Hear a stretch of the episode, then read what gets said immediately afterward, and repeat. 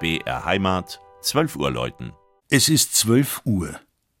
Das Mittagsläuten kommt heute von der Laurentiuskirche im oberfränkischen Oberleiterbach, Landkreis Bamberg. Regina Vandal über ein Golddorf mit Jubiläum, Bioenergie und einem beleidigten Nepomuk.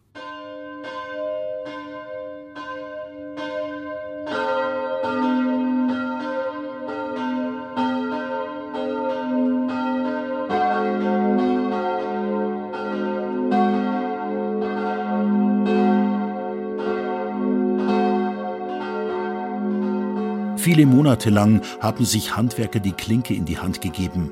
Jetzt aber ist es soweit. Nach aufwendiger Renovierung glänzt die 500 Jahre alte Filialkirche St. Laurentius von Oberleiterbach nun wieder wie neu. Es darf gefeiert werden.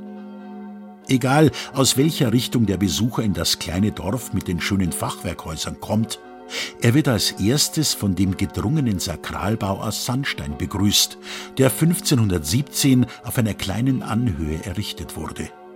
Der breite, trutzige Turm trägt eine welsche Haube und der Innenraum überrascht mit einem nun ebenfalls aufpolierten schönen Hochaltar des Bamberger Hofbildhauers Johann Samuel Koch von 1686. Auf dem Altarblatt der Kirchenpatron flankiert von den Aposteln Petrus und Paulus.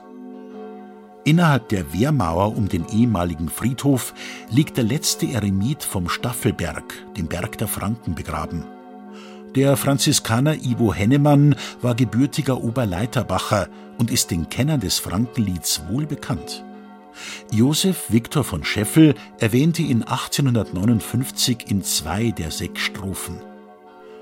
Mit seinen rund 270 Einwohnern ist Oberleiterbach heute ein kleines, hübsches, umtriebiges Dorf, das in jüngerer Zeit gleich zweimal Geschichte geschrieben hat. 1977 gab es Gold auf Bundesebene im Wettbewerb Unser Dorf soll schöner werden. Dazu kommt heute der zukunftsweisende Titel Bioenergiedorf. Zum beleidigten Nepomuk die Sandsteinfigur des Brückenheiligen durfte wegen Standortstreitigkeiten mehr als 200 Jahre nicht an der Brücke stehen, sondern mitten im Dorf mit Blick in die entgegengesetzte Richtung. Heute lächelt er zufrieden am ursprünglich vorgesehenen Platz. Geht doch.